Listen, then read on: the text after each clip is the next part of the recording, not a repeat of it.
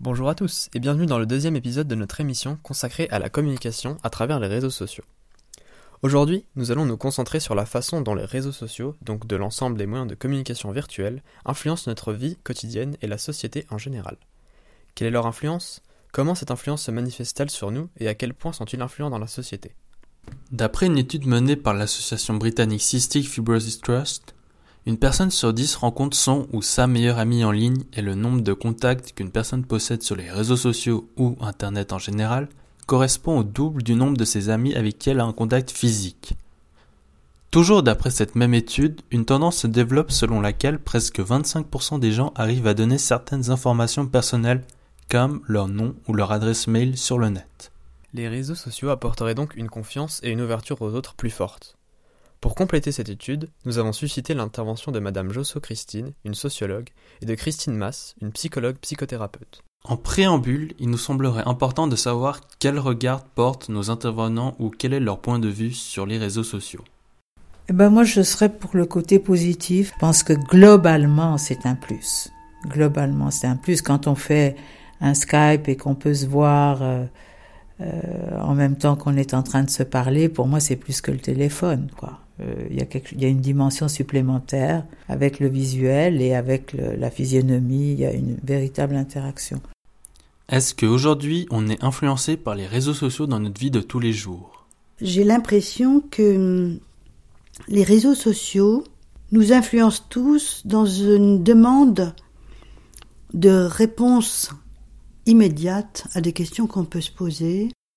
Oui, je pense que je pense que les réseaux sociaux peuvent nous influencer, euh, surtout si euh, s'il y a du ce que j'appellerais du martelage, c'est-à-dire hein, si, on tape toujours sur le même euh, sur le même sujet, sur euh, si on tient toujours le même genre de propos. Y aurait-il alors une influence des moyens de communication sur notre comportement vis-à-vis -vis des autres? Je me fâche quand je suis pas à la hauteur de ce que je pourrais devoir être, vu toutes les aides technologiques qui m'entourent. Et j'ai le droit de me fâcher aussi quand euh, je vois que les autres répondent pas à mes questions la façon aussi complète, rapide, rassurante, solutionnante. Qu'est-ce qui nous pousse à aller nous connecter sur ces réseaux sociaux? Je trouve que une des raisons pour moi, en tout cas, au-delà de celle que vous évoquiez là maintenant, qui est de garder le contact et la proximité du lien, c'est justement de se dire que, tiens, j'ai envie de savoir qu'est-ce qui se passe à Taïwan. Enfin, je vais sur mon ordinateur et puis je vais aller lire des choses qui vont se passer sur, euh, sur Taïwan. Donc il y a ce plaisir que je peux avoir compte tenu de, de ma sensibilité d'ouverture au monde et de curiosité de ce qui se passe ailleurs, d'utiliser, d'utiliser ces, ces, ces médias. Une autre étude menée par la même association montre qu'un parent sur cinq pense que le responsable des mauvais résultats de leur enfant à l'école serait les réseaux sociaux. Est-ce vraiment le cas? C'est pas parce qu'elle a un iPhone ou un, ou un, Android dans sa poche, un téléphone intelligent, qu'elle elle, elle suit pas à l'école. C'est l'inverse, c'est parce qu'elle s'ennuie ou parce qu'il s'ennuie. On peut donc dire que les réseaux sociaux ont une influence, qu'elle soit positive ou négative, qui permet, comme on a pu l'entendre dans plusieurs réponses, une ouverture au monde de plusieurs façons. Cette influence, qui va très probablement continuer à croître, risque de petit à petit rendre les interactions sociales moins utilisées.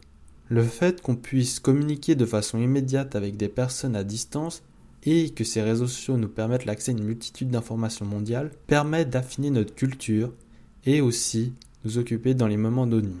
Mais cette influence grandissante pourrait amener à en vouloir toujours plus et rendre des personnes dépendantes à ces réseaux.